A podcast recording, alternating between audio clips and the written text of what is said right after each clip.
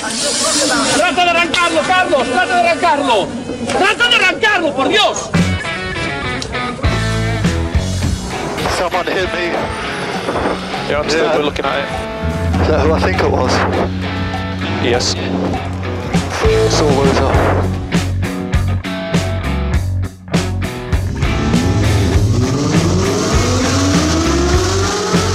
Izquierda más ojo corta, se cierra poco. Para derecha buena más corta, no cortar. Para izquierda rápida. Para derecha buena más, se cierra poco. Para izquierda buena más, se abre. Acaba buena más, se abre. Sasar. Para derecha buena más, no cortar. Para izquierda rápida, ojo, se abre. Para uno. Derecha rápida, ojo, con fe. Rápida, ojo, con fe. Acaba rápida menos.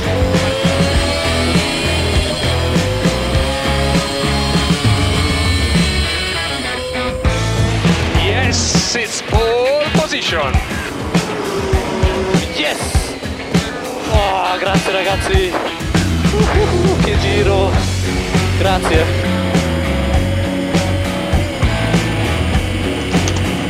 Amigos, amigas, damas y caballeros, chicos y chicas, ya estamos de vuelta. Esto es una nueva edición de Turbo Track. Aquí en tu emisora favorita, Track FM, o en tu agregador de podcast también favorito, el que tú elijas, el que tú decidas, para escucharnos puntualmente. Dani Catena, bienvenido, bien hallado. Muy buenas tardes David, un sábado más, aquí estamos sobre ruedas y motorizados en TurboTrack para contarte todas las novedades del mundo del motor, que eh, con la crisis en la que estamos sumidos, mucho es que tenemos noticias. Hombre, siempre hay alguna noticia, eh, algún eh, chascarrillo y alguna cosita, bueno, con la que podemos eh, lucir y eh, sorprender a nuestros oyentes durante esta hora que nos premia cada semana nuestra emisora favorita. Pero es cierto que en cuanto a novedades, muchas, muchas no hay. Luego veremos el tema de las matriculaciones también. Poco triste. Sí, hombre, eso te iba a decir que es mi programa favorito del mes, el, el análisis de las matriculaciones para ver qué se ha vendido, qué no, qué nos vamos a encontrar por la carretera o, o qué se ha quedado atascado en los concesionarios. Los que están contentos son los de las ITVs porque ahí cada vez van más coches, ¿eh? porque como ya no los pueden retirar porque no hay co- donde comprar, pues los coches viejos van a la ITV. En fin, eh, entonces bueno, siempre hay algo que contar, siempre hay algo que contar y bueno, pues aquí estamos para contarlo. Incluso algún día podemos incluso llegar a contar en un futuro el final de la crisis de los chips y ya veremos si entonces, amigos y amigas, pues eh, empiezan a salir más vehículos y cosas. Habrá otra crisis. Eh, no, yo, yo por un lado eh, quiero ver el final, pero ¿sabes qué pasa? Que lo hemos vivido con la pandemia. Allá por, no sé, mayo, junio del año pasado, decíamos, es que se está empezando a ver la luz. Es que se empieza a ver la luz. Y, y de verdad, o sea, Sí, no sí. vemos la luz. Y cuando la vemos está muy cara. Es divertido, la, lu- la luz es mejor ya no verla, ¿eh? Porque madre de Dios, ¿qué precio tiene la luz? ¡Hala, venga! Hay gente, hay gente que viene a comprar coches gasolina porque dice, no, el precio de la luz, mejor gasolina. Es una, una, una, una barbaridad. En fin. Bueno, yo, yo sé de una persona que el otro día fue a ver un coche y, y viendo en la exposición lo tocó y le dio un calambre. A veces pasa, ¿verdad? No sé por qué tocas un coche y te da calambre. Bueno, pues le ha llegado una factura de Iberdrola.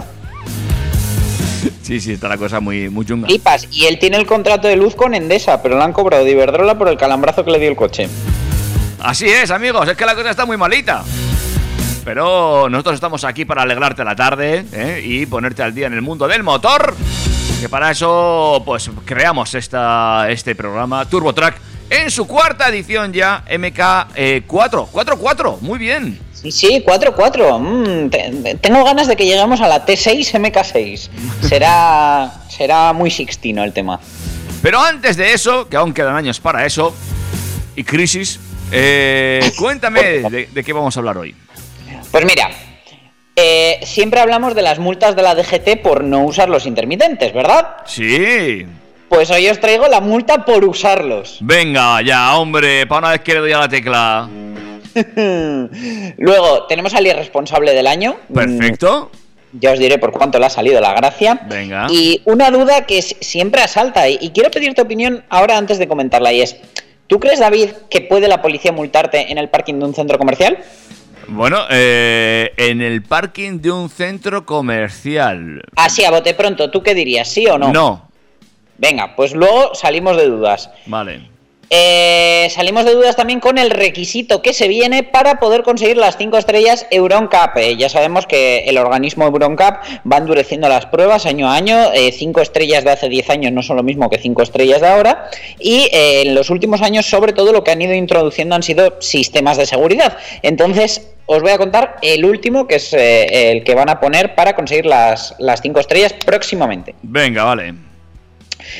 Ha habido bastante revuelo en redes y, y, la gente ha echado mucha bilis sobre el tema de que Google Maps ahora va a apostar por la ruta menos contaminante. Ah, fantástico. Mm, ¿Sabes qué pasa? Que como yo siempre voy a contracorriente, eh, os voy a contar el lado positivo de todo esto. Vale, ¿y cuál es? Luego me lo cuentas. Te lo cuento, no, no quieras hacer spoiler a la gente antes del primer break musical, que hoy, por cierto, creo que tenemos novedades más musicales que de coches. Seguro. no te digo nada. Novedad también es Mondocar, la nueva forma de disfrutar de un BMW o Mini. Perfecto, luego nos cuentas cómo funciona eso y si crees que va a funcionar. ¿Qué más? El Urban Rebel de Cupra, el, ese concepto pequeñito que ha salido, ha conquistado a los internautas. Y es que como cada principio de mes, además de las matriculaciones, os traigo el, el índice Geomindex que, que, mide la notoriedad y, y, el efecto de los coches en Internet. Hombre, es Pinton, es Pinton. Haremos nuestro especial de matriculaciones para este mes de septiembre de 2021. Ya lo tenemos cerradito, ya sabemos quién ha vendido más, quién ha vendido menos, qué se ha hecho, qué no se ha hecho y quién ha comprado. Vale, veremos eso pues. Hablaremos de matriculaciones este mes de septiembre. Entramos en tierra de novedades, ya empezamos a tocar un poquito lo que es coche y es que ya sabemos más detalles de los próximos Cayman y Boxster. Uh -huh. Mm, Para lo poco que te gustan a ti los Porsche. No, nada, ver. prácticamente. Bueno, no, no soy de Porsche, la verdad es que no, no. Y como no eres de Porsche, pero, pero te tengo que dar una de cal y otra de arena, que nunca he sabido cuál es la buena en realidad, vamos a hablar de tu coche favorito, que se presentará a principios de noviembre. Ay, ay, ay, ay, ay, ay, ay, ay. Yo a punto de cambiar de coche, Ay. fíjate que aún voy a esperar. Oh. Sí, y luego también el que ya está presentado y, y hemos podido ver imágenes y creo que debería ir buscándose un dentista, es el nuevo BMW Serie 2 Active Tourer. Venga, sigamos. Ya para, para encarar el bloque final nos vamos a las curiosidades, como siempre, donde vamos a tener eh, el placer de conocer el coche que un eh, australiano perdón, quiere homologar como vehículo de emergencia. Como vehículo de emergencia. Sí, sí, el, eh, te adelanto un poco, el señor es médico Vale. y bueno, cree que es el coche que más se adapta a sus necesidades como médico en emergencias. Y la que sí me ha gustado es la última, que además ya le, le había hecho esta semana un vistazo. Sí, y me, me parece muy inteligente. Y es que eh, Arnhem, en un municipio holandés, confirma el éxito de sus innovadores puntos de carga para coches eléctricos. Pues todo eso y mucho más nos lo vas a contar a lo largo de la próxima hora aquí en TurboTrack, amigos y amigas. Y para no perderse detalle, lo único que tienen que hacer es eh, prepararse un café, un colacao, un cubata, lo que quieran, disfrutar de esta novedad musical y a la vuelta. Y seguirnos en nuestras redes sociales. Es verdad, hoy no las hemos dicho. Tenemos Casi. Facebook abierto. Efectivamente, Facebook nunca cierra, ahí está, de guardia. Bueno, nunca cierra. Esta semana. Bueno, sí, sí, perdón, perdón. Claro. Rectifico. Claro. No, no, ya- cierra. Esta semana ni Facebook, ni Instagram, ni Nada. WhatsApp han estado en su mejor momento, ¿eh? Claro. También tenemos el Instagram, donde nos puedes buscar y comentarnos cositas. Eso es, somos arroba turbotrackfm. Y en el correo electrónico info arroba turbotrack.es. Entonces, si no nos encuentras por ahí, siempre nos quedará el MSN Messenger, el tucutum, que, que allí te atenderemos con emoticonos y zumbidos. ¿Pero tú has manejado alguna vez el, el Messenger? Hombre, sí que soy joven, pero no para tanto. Mm, la última época ya, ¿no? Te recuerdo que tengo hasta un hijo, o sea... Ya bueno, pero eso. casi, casi Bueno, podría- ya está, ya está, sí. Vamos, sí, a sí. dejarlo ahí, vamos a En dejarlo ahí. Messenger solo queríamos hacer hijos, venga. Bueno, churro. Ponme música, anda, ¿cuál me vas a poner? Eh, la que, una de las dos que me has pedido. Toma. Te he pedido tres. Ya, pero no la has pillado. No la has pillado. Venga, pónmela.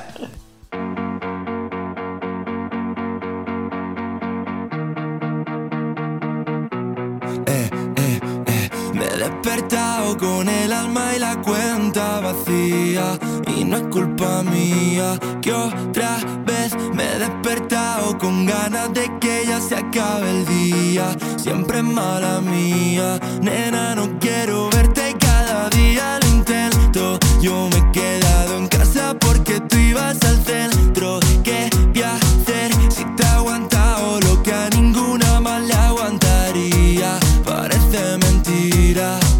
Y ahora tú no quieres volverme a ver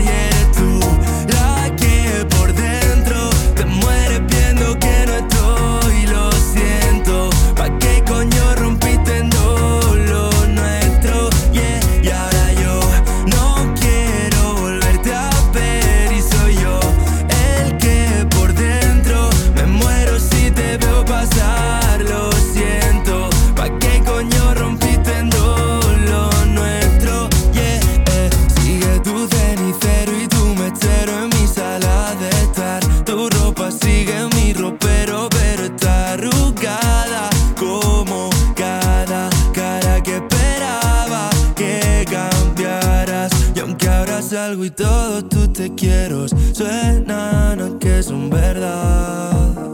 No queda nada, bebiéndome hasta el hielo de un garito en la capital. Para olvidar que ahora tú no quieres volverme a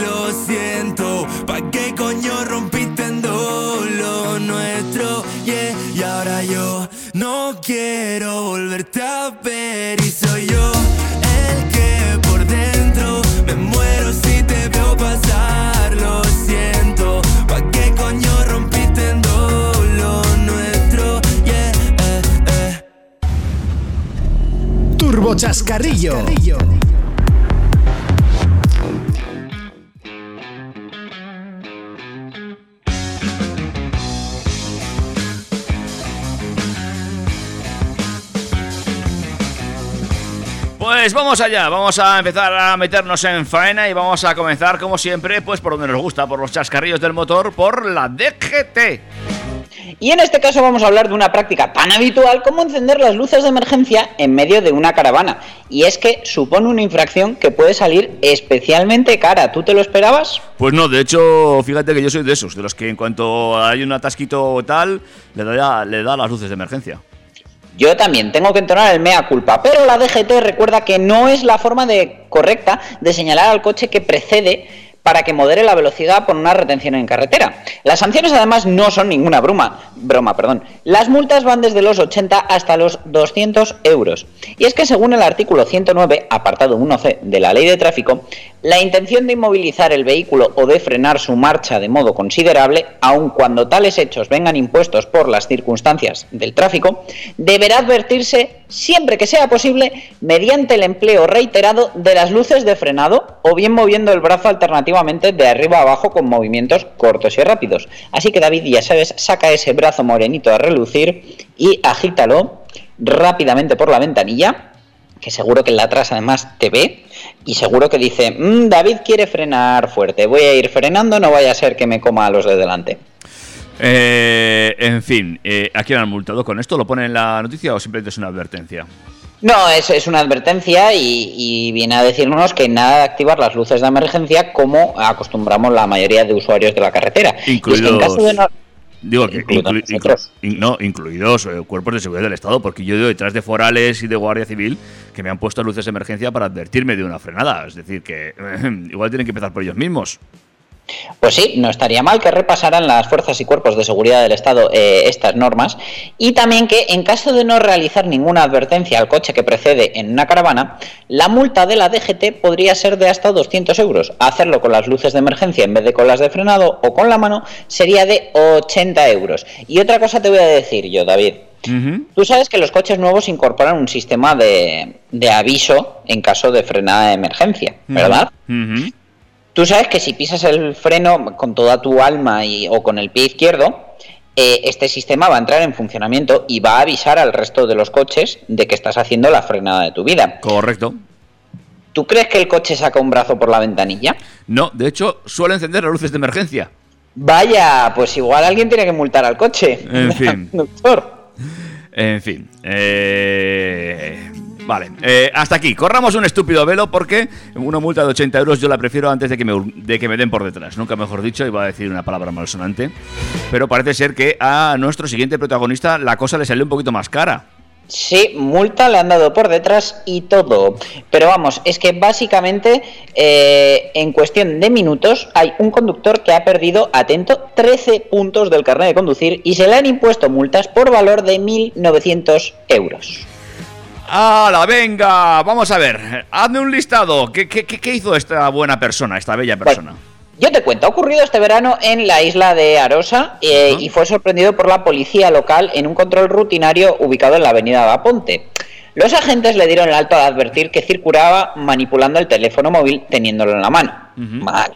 Vale, pero no era la única infracción que estaba cometiendo este inconsciente conductor. Pues su coche no tenía pasada la ITV. Y dio positivo en los test de alcohol y drogas. Venga, ¿vale? dos por uno. El, el cómputo total de sanciones aplicadas ascendieron a los 1.900 euros, aparte de que eh, eh, tres de ellas llevan aparejada la resta de puntos con un montante de 13 en total. A ello se suma que también podría estar incurriendo un delito contra la seguridad vial por conducir con la presencia de drogas en el organismo. Y, y la verdad que, vamos, desde luego, barato no le ha salido, pero es que dio eh, 0,44 miligramos por litro de aire expirado de alcohol, eh, dio positivo en cocaína y THC, y, y vamos, me parece que así, o sea, ya es un peligro andando por la calle, imagínatelo con un coche. De todas formas, eh, me parece increíble que fuera capaz incluso de conducir, no te digo más. Bueno, me parece increíble que fuera capaz de tener el móvil en la mano como para ya encima tenerlo en la mano conduciendo. Y ya encima el coche que conducía sin pasar ITV. Bueno, mm, un montón de pasta, 13 puntos del carnet de conducir. Eh, Eh, multa eh, de 6 a 12 meses de trabajos en beneficio de la comunidad, Ajá. no de 30 a 90 días. Eh, 6 a 12 meses de prisión es lo que piden, lo que pasa que si no ha ido nunca, pues no irá, así es nuestra justicia. Y eh, retirada del carnet de conducir entre 1 y 4 años. Bueno, luego hay que ver si la cumplen, ¿eh? que ya hablamos la semana pasada que cada vez se detecta más gente que está conduciendo sin carnet de conducir. Sí, bueno, pues probablemente este tío, y por desgracia nuestra, volverá a ser protagonista de alguna noticia. Atentos, ¿eh? que siempre estamos, no, a mí nunca me pillan, tal. Pues mira, a veces pillan. A mí nunca me pillan o aquí no me pueden pillar cuando Esa- estamos en un centro comercial. Esa es la siguiente. A ver, aclárame esto. A ver, yo te he preguntado que si podía multarte eh, la policía en, un- en el parking de un centro comercial. A lo que tú has respondido que no. Y muchos conductores creen, o incluso creíamos, que no se puede, debido a que se trata de un recinto privado. Pero la realidad es que los agentes pueden poner multas igual que en la calle, ya que estos aparca- aparcamientos son considerados una vía pública, puesto que son de uso público y los utilizan una gran cantidad de conductores. Por este motivo, las sanciones pueden ser iguales que a cielo descubierto. Para muestra el ejemplo de lo ocurrido en Vigo, y es que según informa la voz de Galicia, el juzgado de lo contencioso administrativo ha mantenido una sanción a un automovilista que estacionó en una plaza para minusválidos en el parking de un centro comercial. Fue una persona minusválida la que quiso aparcar en ese lugar y al ver que el coche allí estacionado no contaba con autorización, decidió llamar a policía local. La mujer propietaria del coche eh, mal estacionado, se negó a abonar los 200 euros, ya que argumentó que la policía local no tenía competencias para sancionar en ese lugar, puesto que se trataba de un recinto privado, y acabó llevando el caso al juzgado. Sin embargo, el juez ha rechazado el recurso al considerar irrelevante la titularidad pública o privada del lugar. El Reglamento General de Circulación solo hace una excepción en la que no se puede mu- multar. Se exceptúan los caminos, terrenos, garajes, cocheras u otros locales construidos dentro de fincas privadas que estén destinados al uso exclusivo de los propietarios. Pero en este caso, como el uso es público y cualquiera puede entrar, la policía te puede multar. Mira qué pareado más bonito. Oye, pues muy bien, muy bien aclarado, ¿ves? Eh, así sí, y ya sabemos por qué si te pueden multar en el parking de un centro comercial y no en el garaje de tu casa. ¿eh? Pues ya está, muy bien, pues queda claro. Aclarado, TurboTrack enseña, TurboTrack divierte. Pues muy bien, además me parece muy lógico. eh, y aparte me parece muy cívico, e incluso en un parking privado, aparcar una plaza para minusválidos. Pero bueno. Fíjate que a- a- aquí en la cuenca de Pamplona, bueno, no sé hasta dónde se ha extendido, se ha hecho una campaña publicitaria que me parece genial, eh, con unos carteles en las plazas de aparcamiento reservadas para personas con diversidades funcionales, ya que ya deberíamos de dejar de decir minusvalía, eh, que se llama Ponte en su lugar, no en su sitio. Pues también tienes razón, es buena esa campaña, ciertamente, sí. La verdad que te hace pensar un poquito. ¿Cómo van a tener que pensar los fabricantes de vehículos? Ya que a partir de 2023, si un coche nuevo quiere obtener las 5 estrellas de, de EuronCap, del, del organismo europeo que evalúa la seguridad, deberá incluir de serie el sistema de detección de menores dentro del vehículo, el Chi- Child Presence Detection o CPD por sus siglas en inglés. Se trata de un dispositivo que detecta la presencia de un niño en su silla infantil o en otro asiento y se envía una alerta al teléfono móvil de un responsable adulto cuando el conductor se aleja del coche para evitar estos olvidos que, se han visto alguna vez de niños, sobre todo en épocas de verano o en situaciones complicadas. A partir de 2023, EuronCap premiará que el dispositivo esté especialmente enfocado a los menores de 3 años. Para 2025 se revisará de nuevo el protocolo para incluir a los mayores de 3 años que también se queden encerrados en el coche. Este nuevo protocolo busca evitar que los menores se queden encerrados en un coche, ya sea de forma intencionada, cuando el niño no es capaz de salir del vehículo, o como ocurre en la mayoría de los casos, de manera involuntaria. Según el organismo europeo que evalúa la seguridad de los coches nuevos, los niños hasta 4 años de edad son los que más riesgo presentan. Para evitar que un niño sufra golpe de calor o, en el peor de los casos, muera asfixiado, el dispositivo CPD deberá cumplir una serie de requisitos. La primera es detectar la presencia del niño y enviar diferentes alertas para poder intervenir en caso de emergencia. En segundo lugar, tener en cuenta todas las posiciones probables del menor dentro del habitáculo del vehículo, todas las filas de asientos, asientos opcionales y extraíbles. A partir de 2025 también se analizará la presencia del niño en el asiento del conductor o en otras zonas como el maletero o detrás del respaldo de los asientos traseros. Joder. Otro de los requisitos es que el equipamiento sea de serie. Otro más es que se permitirá desactivar el sistema, pero se reactivará de forma automática al iniciar el siguiente trayecto, como las alarmas volumétricas de, los coches que ya conocemos, que en un momento dado tú puedes voluntariamente desactivarla porque sabes que a lo mejor lo que estás dejando es eh, un animal para un tiempo concreto y has dejado ventanillas abiertas. Bueno, que eres consciente de la situación y lo estás haciendo voluntariamente y de buena fe, pero automáticamente se rearmará. También se valorarán las alternativas del sistema para intervenir en caso de emergencia, llamando a través del, del sistema eCall, de llamada de emergencia obligatorio en coches homologados desde 2018, desbloqueando así las puertas para que pueda salir o reduciendo la temperatura interior. Y es que, aunque sean unos pocos minutos, una situación así puede ser mortal debido a la incapacidad del menor para salir del vehículo por sí mismo y a su menor tolerancia a las elevadas temperaturas, explican desde la Alianza Española para la Seguridad Vial Infantil. Recordamos que nunca se debe dejar a los niños o mascotas en el interior del vehículo sin supervisión, ya sea verano o invierno.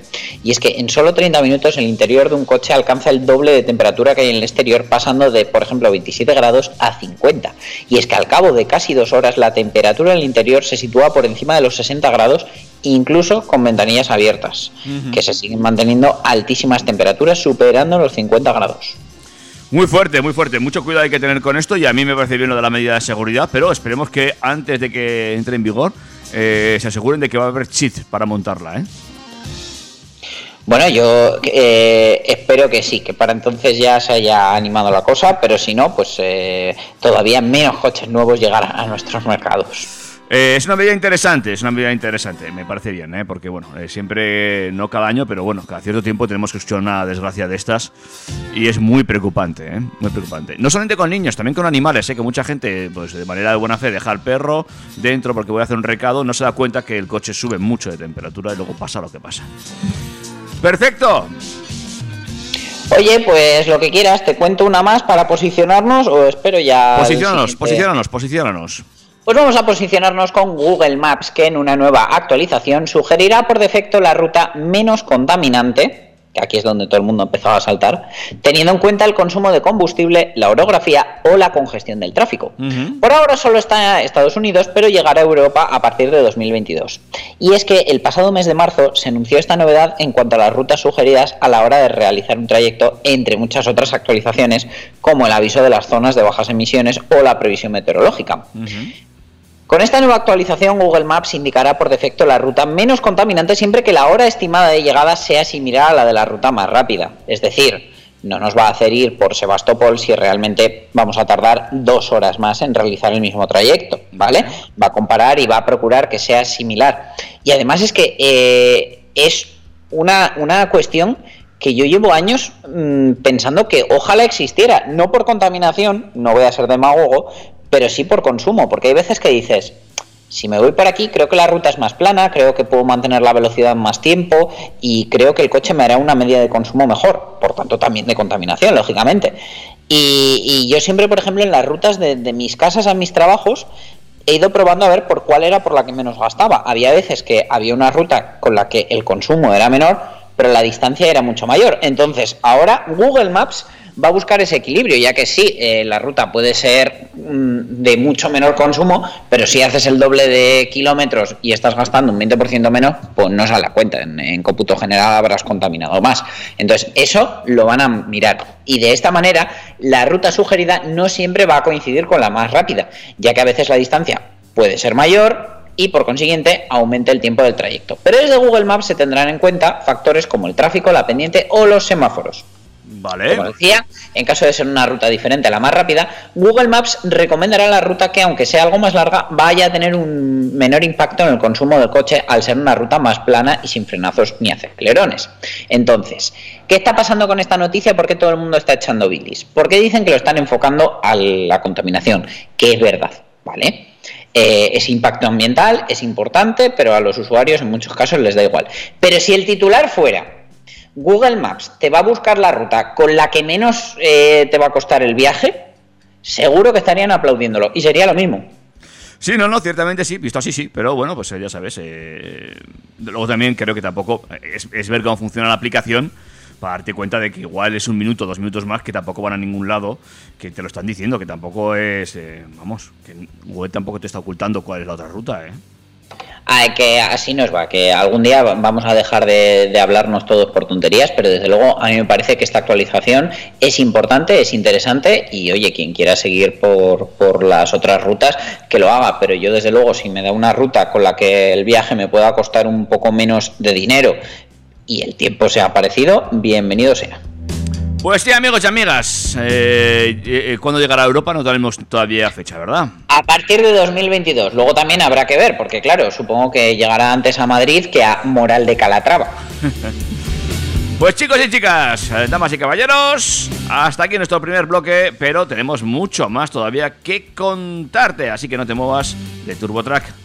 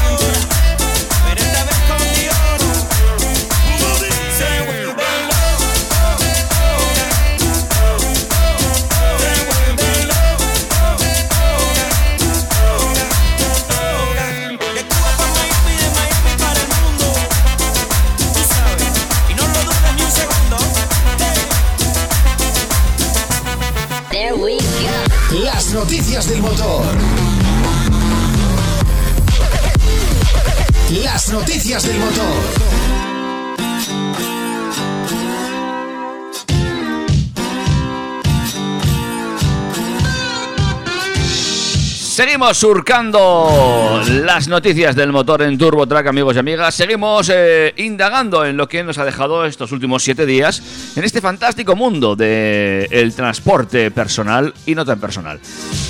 Vamos con más cosas, Dani.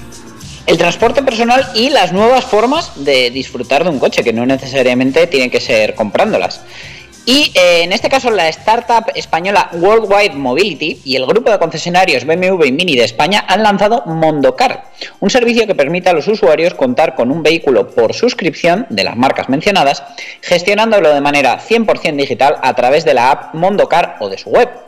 El usuario, según un comunicado, tiene la posibilidad de escoger el coche BMW o Mini que mejor se adapte a sus necesidades según la duración de la suscripción, que puede ser desde un mes hasta 12 meses, renovables, y el kilometraje del vehículo siendo el 95% de la flota de vehículos último modelo. Al gestionarlo a través de la app, el usuario puede realizar su suscripción en menos de dos minutos y sin papeles, ya que recibirá una llamada del equipo de Mondocar para validar su suscripción.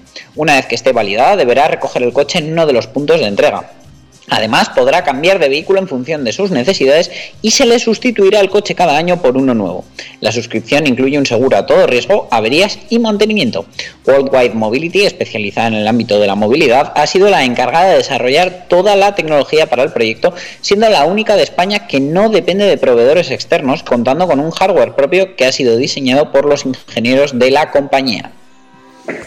Bueno, ¿y tú cómo lo ves? ¿Crees que esto funcionará? Claro, es que aquí lo, lo más importante de todo esto no es la facilidad para co- coger un coche, que también, sino al final el coste del mismo, ¿no?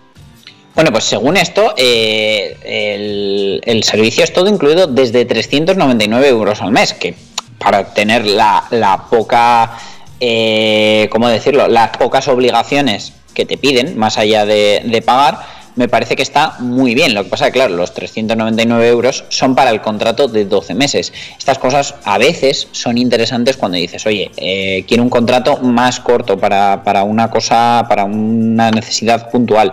Pues ahí, por ejemplo, eh, el mínimo que estoy viendo que se puede contratar son tres meses para un Mini Cooper de cinco puertas con eh, 1.200 kilómetros al mes y la verdad es que mm, en ese caso sale por eh, 450 euros al mes. La verdad que no me parece nada descabellado pudiendo llevar un BMW, un Mini. Más te voy a decir, eh, ponte la situación de que estés dudando de comprar el coche y es una compra muy pasional, pero no sabes si va a ser el coche de tu vida y tal. Me parece una muy buena opción de tenerlo, pues eso, durante tres meses eh, antes de, formalizar tu pedido y realmente ver si es el coche que cumple tus expectativas y el que te tienes que comprar. Esa sí me parece una buena opción, fíjate lo que te digo. Yo creo, de hecho, que las eh, casas de coches tenían que empezar a plantearse hacer algún tipo de servicio así, porque no es lo mismo hacer una prueba de conducción de, de 20, 20, 25 minutos que poder disfrutar del coche eh, durante tres meses, como tú bien dices, que ahí ya sabes si te, te está gustando o no todo el funcionamiento del vehículo. ¿eh? Que igual es exagerado, pero si, si las marcas pusieran a través de los concesionarios incluso eh, pruebas de vehículos, pagando el usuario, pero que tú digas, oye, mira, por 300 o 400 euros puedo alquilar el coche durante un mes, durante tres semanas. Puedo ver si realmente es el coche que yo quiero. Y si, si luego formalizas la compra del coche, pues eh, eh, esa parte que has pagado o una parte de, ese alquiler que se te descuente del coche, porque oye, mira, al final has formalizado la operación, has tenido un coche de ellos durante unos días, sí, pero ha servido para venderte uno. Y tú realmente compras con la tranquilidad de decir, oye, he comprado el coche y sé que me sirve para ir a comprar, para llevar a los niños al colegio, para irme al pueblo y para todo lo que quiero. Eh, ¿Servicio este ha entrado ya en servicio en España? ¿Todavía no? ¿No lo sabemos? Sí, estoy viendo ahora mismo, no me había dado tiempo a bajarme la app, pero estoy en la web y desde la web, vamos, ya te digo, tengo 40 coches disponibles ahora mismo. Lo que pasa es que, claro, no sé dónde están disponibles. Por ejemplo, también me parece una muy buena opción para que la gente, aunque pueda resultar caro para un periodo de tres meses, para alquilarlo, por ejemplo, durante el verano, pero para que no tengas que comprarte un coche innecesariamente grande. O sea, a lo mejor tú puedes apañarte perfectamente con un coche como un Mi Electric, como el que yo tuve, eh, de, de septiembre a mayo te sirve perfectamente para lo que quieres, pero luego durante tres meses te coges un BMW Serie 2 monovolumen diésel con el que hacer largas tiradas y cargarlo hasta arriba para irte de vacaciones y, y lo tienes por un mes o por tres meses o lo que sea. Es que no me parece nada mala opción. No, no, sí, mala opción no es y aparte ya sabemos, lo vemos eh, cada vez más, es hacia lo que tienden las marcas, hacia lo que tiende el mercado, hacia el renting, hasta a estas fórmulas de eh, comprar un coche y dejarlo a los tres, tres años. Bueno, esta flexibilidad que cada vez marca más tendencia y que, bueno, se está poniendo en valor. Veremos hacia dónde nos lleva. Aparte de que esto también sirve para que el parque de vehículos sea cada vez más nuevo, más moderno y por lo tanto más seguro. Sí, por supuesto que luego estos coches, como se retirarán con pocos kilómetros o, poco tiempo, eh, tengamos también un mercado de, de ocasión mm, realmente de calidad, no las porquerías que se están vendiendo en algunos casos por ahí. Vamos a ver, vamos a seguir hablando de coches, vamos a hablar de coches que gustan. Que gustan mucho y por los que hacemos búsquedas. El Cupra Urban Rebel se convierte en el modelo más valorado por los usuarios de Internet en el mes de septiembre, por delante del Peugeot 308 y del Porsche Macan, según Geomindex. El diseño ha sido la taxonomía más valorada por los internautas españoles, con más de un 85% de opiniones positivas en este área. Por ello, el Cupra Urban Rebel, con 82,19 puntos de valoración, se ha, se situado en el primer puesto. Por detrás tenemos al Peugeot 308 con 82,17 puntos, una- un segundo puesto muy muy ajustado, que eh, fue seguido del Porsche Macan con 82,12 puntos, alcanzando la tercera plaza, vamos, que se han llevado el canto de un duro o menos. La cuarta posición de la lista de la consultora española fue para el nuevo Renault Megane E-Tech, la versión eléctrica, con 81,78 puntos.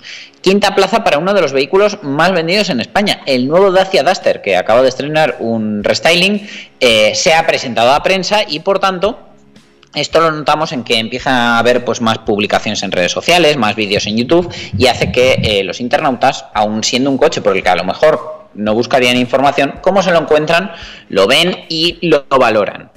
Eh, la sexta para el nuevo Tesla Model Y con 80,79 puntos, que también han cedido una unidad del Model Y en color rojo a varios medios. Todos esos medios han publicado mucho contenido acerca del Tesla Model Y y esto ha hecho también que esté ahí en los primeros puestos.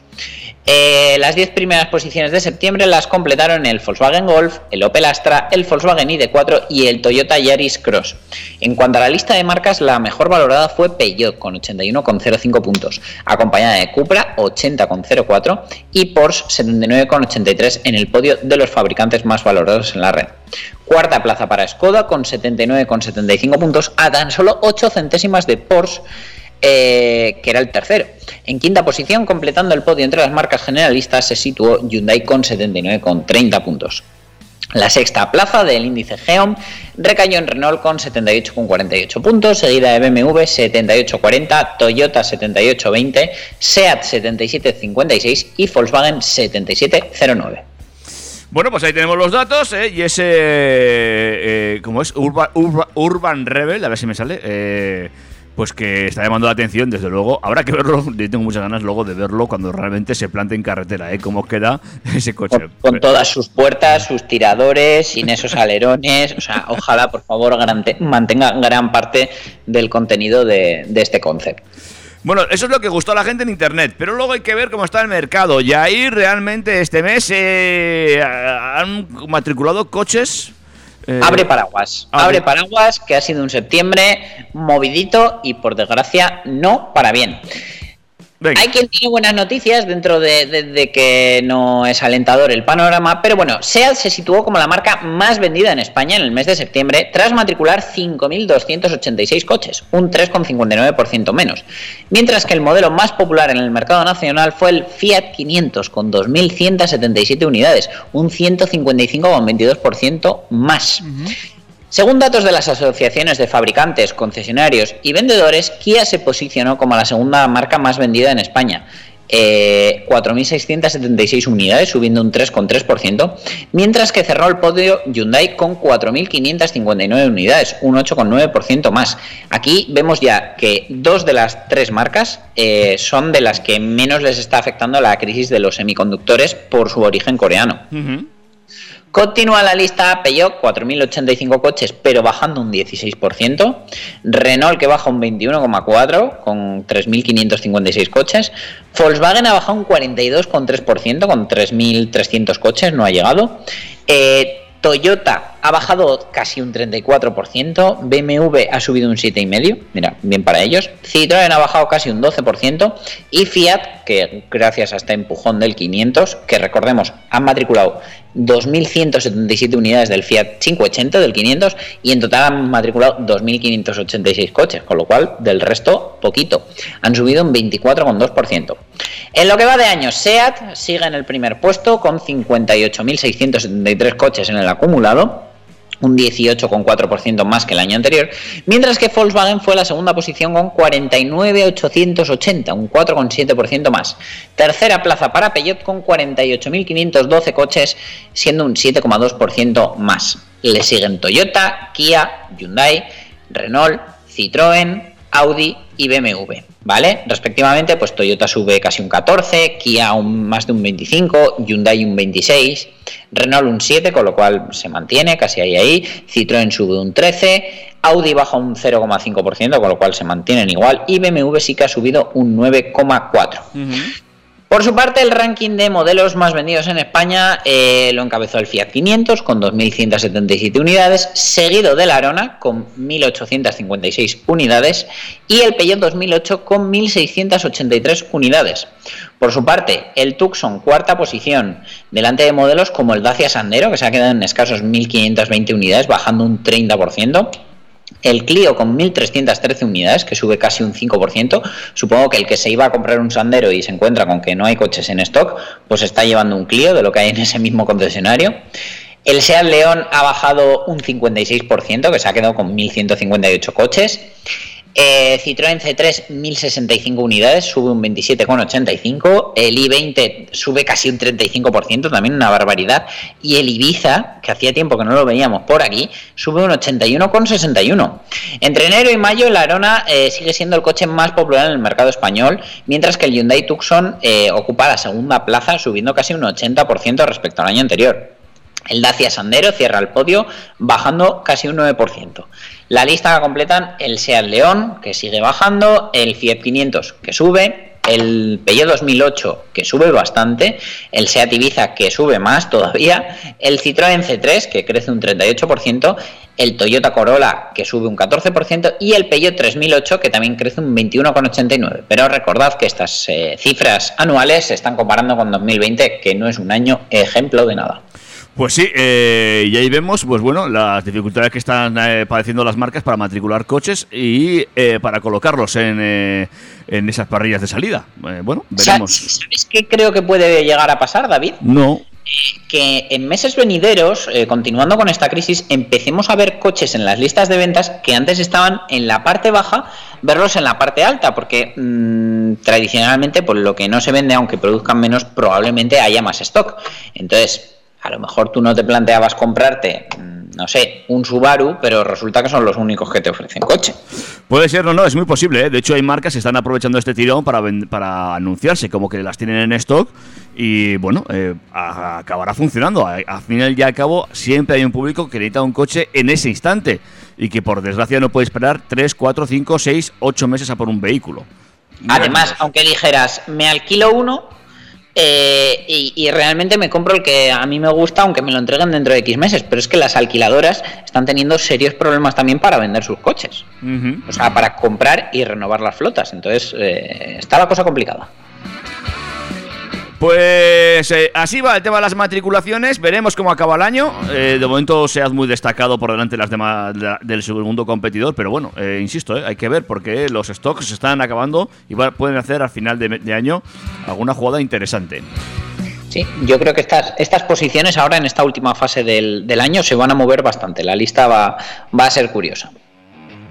Lo que seguramente no sea número uno en ventas ni en matriculaciones será ese nuevo coche que, eh, bueno, vas a traer ahora a la palestra. Bueno, ya para empezar, esta noticia eh, a alguno le, le va a afectar, va a pasar llorando lo que queda de tarde, y es que la próxima generación del Porsche 718, el Cayman y el Boxster, va a ser 100% eléctrica. Ay, Y es el ay. deportivo de acceso se va a convertir en el tercer modelo eléctrico de su alineación tras el Taycan que ya se vende y el Macan que en su siguiente generación también va a venir eléctrico. Eh, señores, al final en, en Porsche solo va a quedar de gasolina el 911. Pero bueno, aunque hasta el momento se pensaba que el vehículo emplearía una versión adaptada a la plataforma PPE, todo parece indicar que finalmente hará uso de una arquitectura específica, lo cual es buena noticia. Esta plataforma se caracterizará por un diseño e-core, una solución que consiste en situar el pack de baterías tras los asientos en lugar de bajo el piso, es decir, en la misma posición central que ocupa el motor térmico en el actual 718. Esta distribución, ya vista en el Tesla Roadster de primera generación, va a permitir ofrecer un vehículo notablemente más bajo. Para hacernos una idea aproximada de la estética que tendrá el próximo 718, podemos echar un vistazo al prototipo Mission R, un vehículo eléctrico de carreras desarrollado precisamente sobre el chasis del 718 Cayman. Todo parece indicar que, salvando las distancias, la próxima generación de deportivos cero emisiones de la firma Stuttgart se va a inspirar en sus líneas maestras. Olivier Blum, eh, máximo responsable de la compañía, ha dado algunos detalles relativos a la plataforma que se empleará en el próximo 718 eléctrico. Y según dice, cuando electrificamos un modelo no reutilizamos la plataforma térmica porque hay demasiados compromisos. Desarrollaremos su propia plataforma pero conectada con algunos módulos provenientes de otros automóviles. Pero la plataforma será única.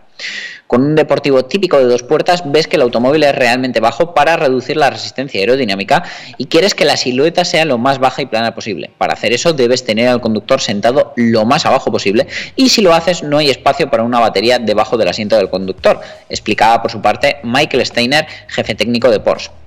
Es la misma razón por la que muchos superdeportivos de hoy tienen un diseño de motor central con el motor detrás del conductor. Con la tecnología actual, las baterías son la parte más grande y pesada del automóvil y eso podría seguir siendo así durante la próxima década, por lo que desarrollaremos lo que eh, llamaremos un diseño e-core para las baterías en cuanto al empaque y al centro de gravedad, que es más o menos similar, similar al diseño de un vehículo de motor central. Por otro lado, Steiner también confirma que, al contrario que el Mission R, el próximo 718 empleará una plataforma dedicada. Y es que no hay una plataforma que no haya cambiado con la electrificación, pero la única plataforma dentro de nuestra cartera que podría no cambiar demasiado sería la de modelos con motor central como el Boxster y el Cayman. Hace 10 años comenzamos con proyectos eh, y prototipos con este diseño de motor central porque se podría usar el espacio del motor y la transmisión para la batería. Pero decidimos dentro de Porsche, comenzando con el Taycan, que no harían un diseño de tipo conversión con espacio para un motor de combustión interna, opciones híbridas enchufables o totalmente eléctricas, porque siempre hay algún compromiso en peso, paquete de baterías y otros aspectos. Entonces, incluso para los modelos con motor central todavía vemos buenas razones para diseñar una plataforma completamente eléctrica. Esto podría cambiar, pero desde luego no en los próximos años. Aparentemente esta plataforma también podría emplearse en el futuro de algunos modelos de Audi y Lamborghini y además Steiner señala que podría servir como punto de partida para el desarrollo de un superdeportivo. Sin embargo, para lograr que tanto el 718 como dicho superdeportivo resulten competitivos, la compañía trabajará en reducir el peso de la plataforma al máximo para compensar el lastre extra que suponen las baterías. Con lo cual, el nuevo Cayman y el nuevo Boxster van a ser eléctricos, sí, pero eh, si algo nos queda claro es que Porsche está trabajando para que sigan siendo el vehículo emocional que son y que, y que tenga ese agrado y esa diversión de conducción que siempre han tenido. Bueno, eh, también te voy a decir una cosa, ¿eh? Yo creo que hoy en día el que haya conducido un coche eléctrico, y tú lo sabes, eh, ya es agradable y divertido. Evidentemente, si lo bajas, lo haces un poquito más aerodinámico, tiene que ser una barbaridad. Esperemos que Porsche lo haga bien. Yo creo que sí, lo que pasa que bueno, siempre eh, están los más puristas que, que echarán de menos el sonido, las vibraciones y bueno, de, e- ese ambiente que te genera un buen motor de gasolina en un coche así. Pero desde luego yo creo que va a tener futuro y, y van a funcionar bien con, con las mecánicas eléctricas. Háblame de ese mi coche, por favor. De tu coche, porque Toyota ha confirmado este martes el nuevo Aigo X, eh, que será el nombre del próximo crossover de segmento A, que será presentado a principios del mes de noviembre. El nuevo modelo, cuya X se pronuncia Cross, pasará a engrosar la creciente oferta de crossovers de Toyota. La X también reproduce la firma del modelo introducida con la segunda generación del Aigo en 2014. El más reciente de los modelos compactos de la gama Toyota se fabricará sobre la plataforma GAB de la nueva arquitectura global de Toyota, introducida por primera vez en la cuarta generación del Yaris y posteriormente en el nuevo Yaris Cross. Para el desarrollo del nuevo Aigo X, Toyota eh, decidió mantener el proyecto a nivel interno en el centro de desarrollo Toyota Motor Europe para ofrecer el primer cambio de modelo planificado, desarrollado, diseñado y producido en Europa. El Aigo X o Aigo Cross, como deberíamos llamarlo, según explica la compañía, ha corrido a cargo de un equipo de trabajo que ha estudiado este estilo de vida, tanto actual como de cara al futuro, en los entornos urbanos e interurbanos de las ciudades europeas, para ofrecer un crossover compacto singular en el segmento A, que se producirá en la planta de Toyota Motor Manufacturing Czech Republic, en la República Checa, en la ciudad de Kolín. Entonces, ¿qué sacamos de todo esto? Uno, ya no va a compartir ADN y genes con sus primos franceses, con el Citroën C1 y el Peugeot 108. Dos, va a ser un sub. Pequeñito, pero un sub. Bueno, ¿Cómo te quedas? pues que esperaré al mes de noviembre para ver si me convence o no.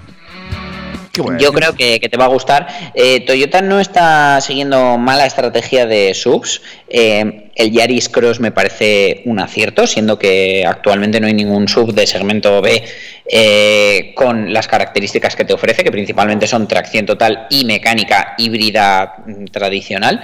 Pero me parece que el error lo están cometiendo en no traer el nuevo Corolla Cross a Europa, ya que eh, el salto entre el Yaris Cross y el RAV4 me parece demasiado abultado. Y el CHR, aparte de que me resulta pequeño, eh, es un coche que ya empieza a estar un poco obsoleto en el año 2021. Ujú.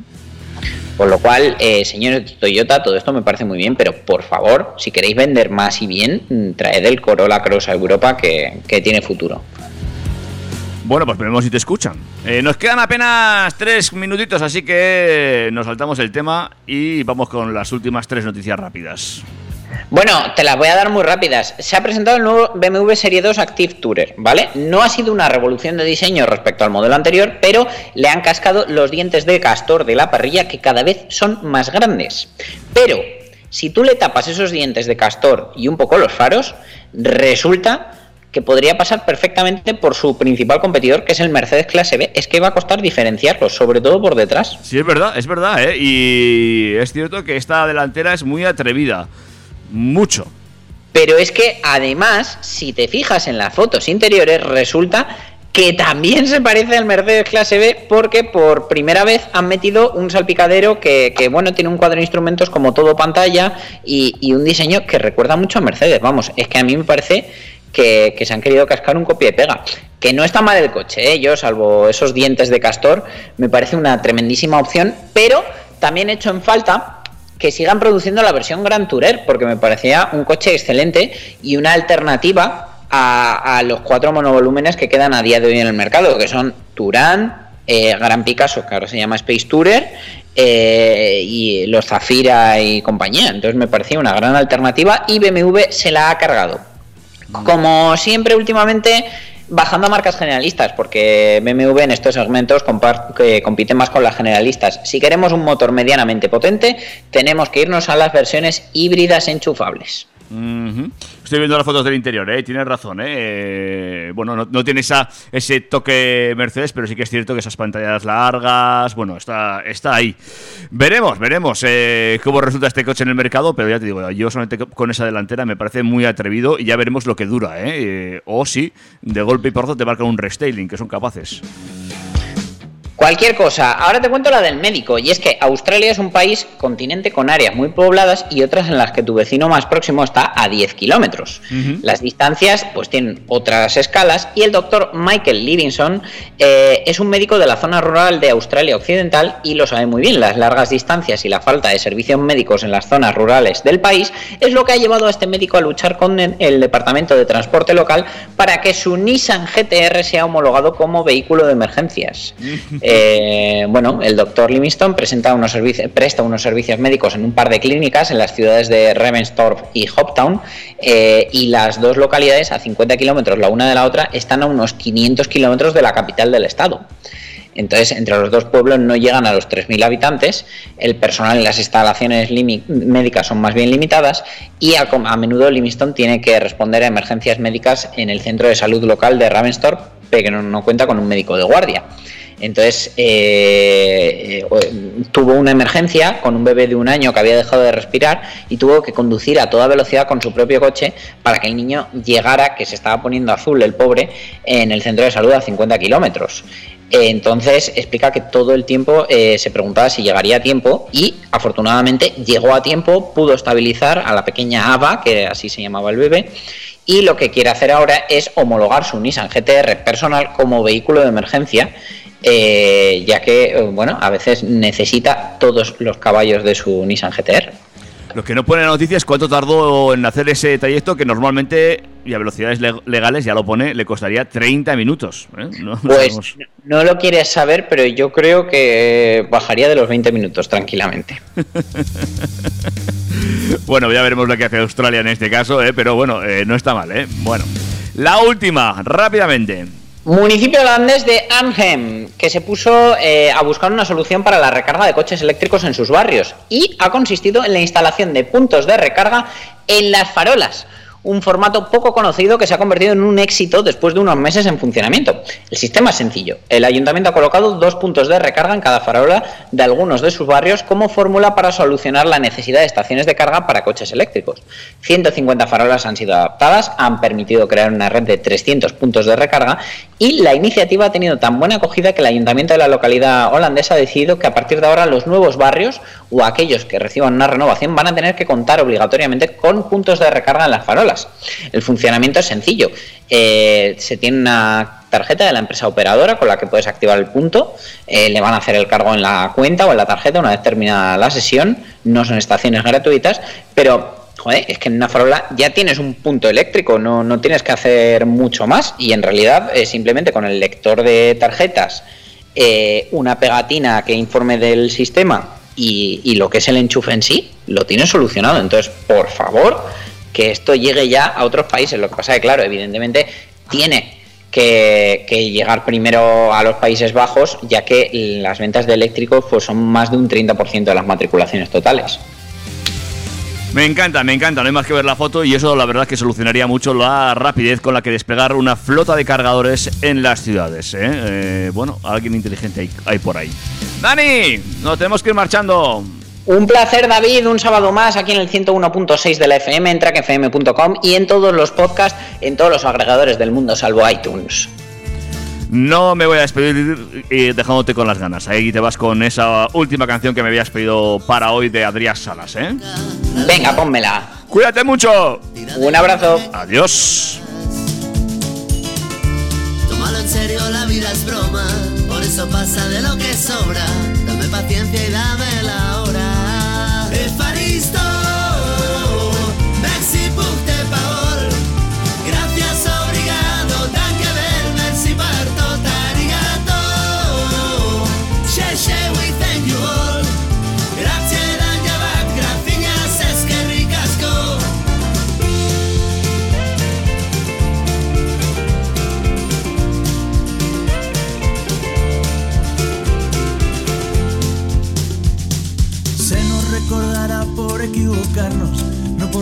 sí por lo malo, rompe el espejo de los engaños.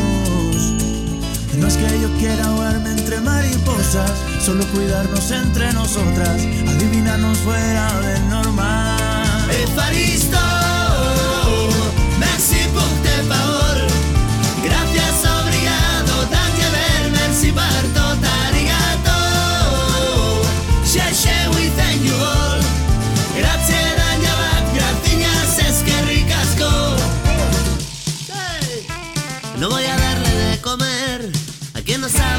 agradecer.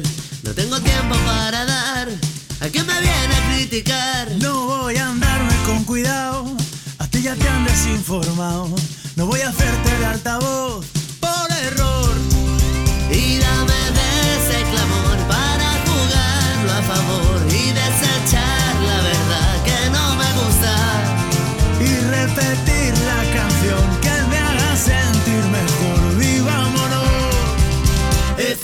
Evaristo,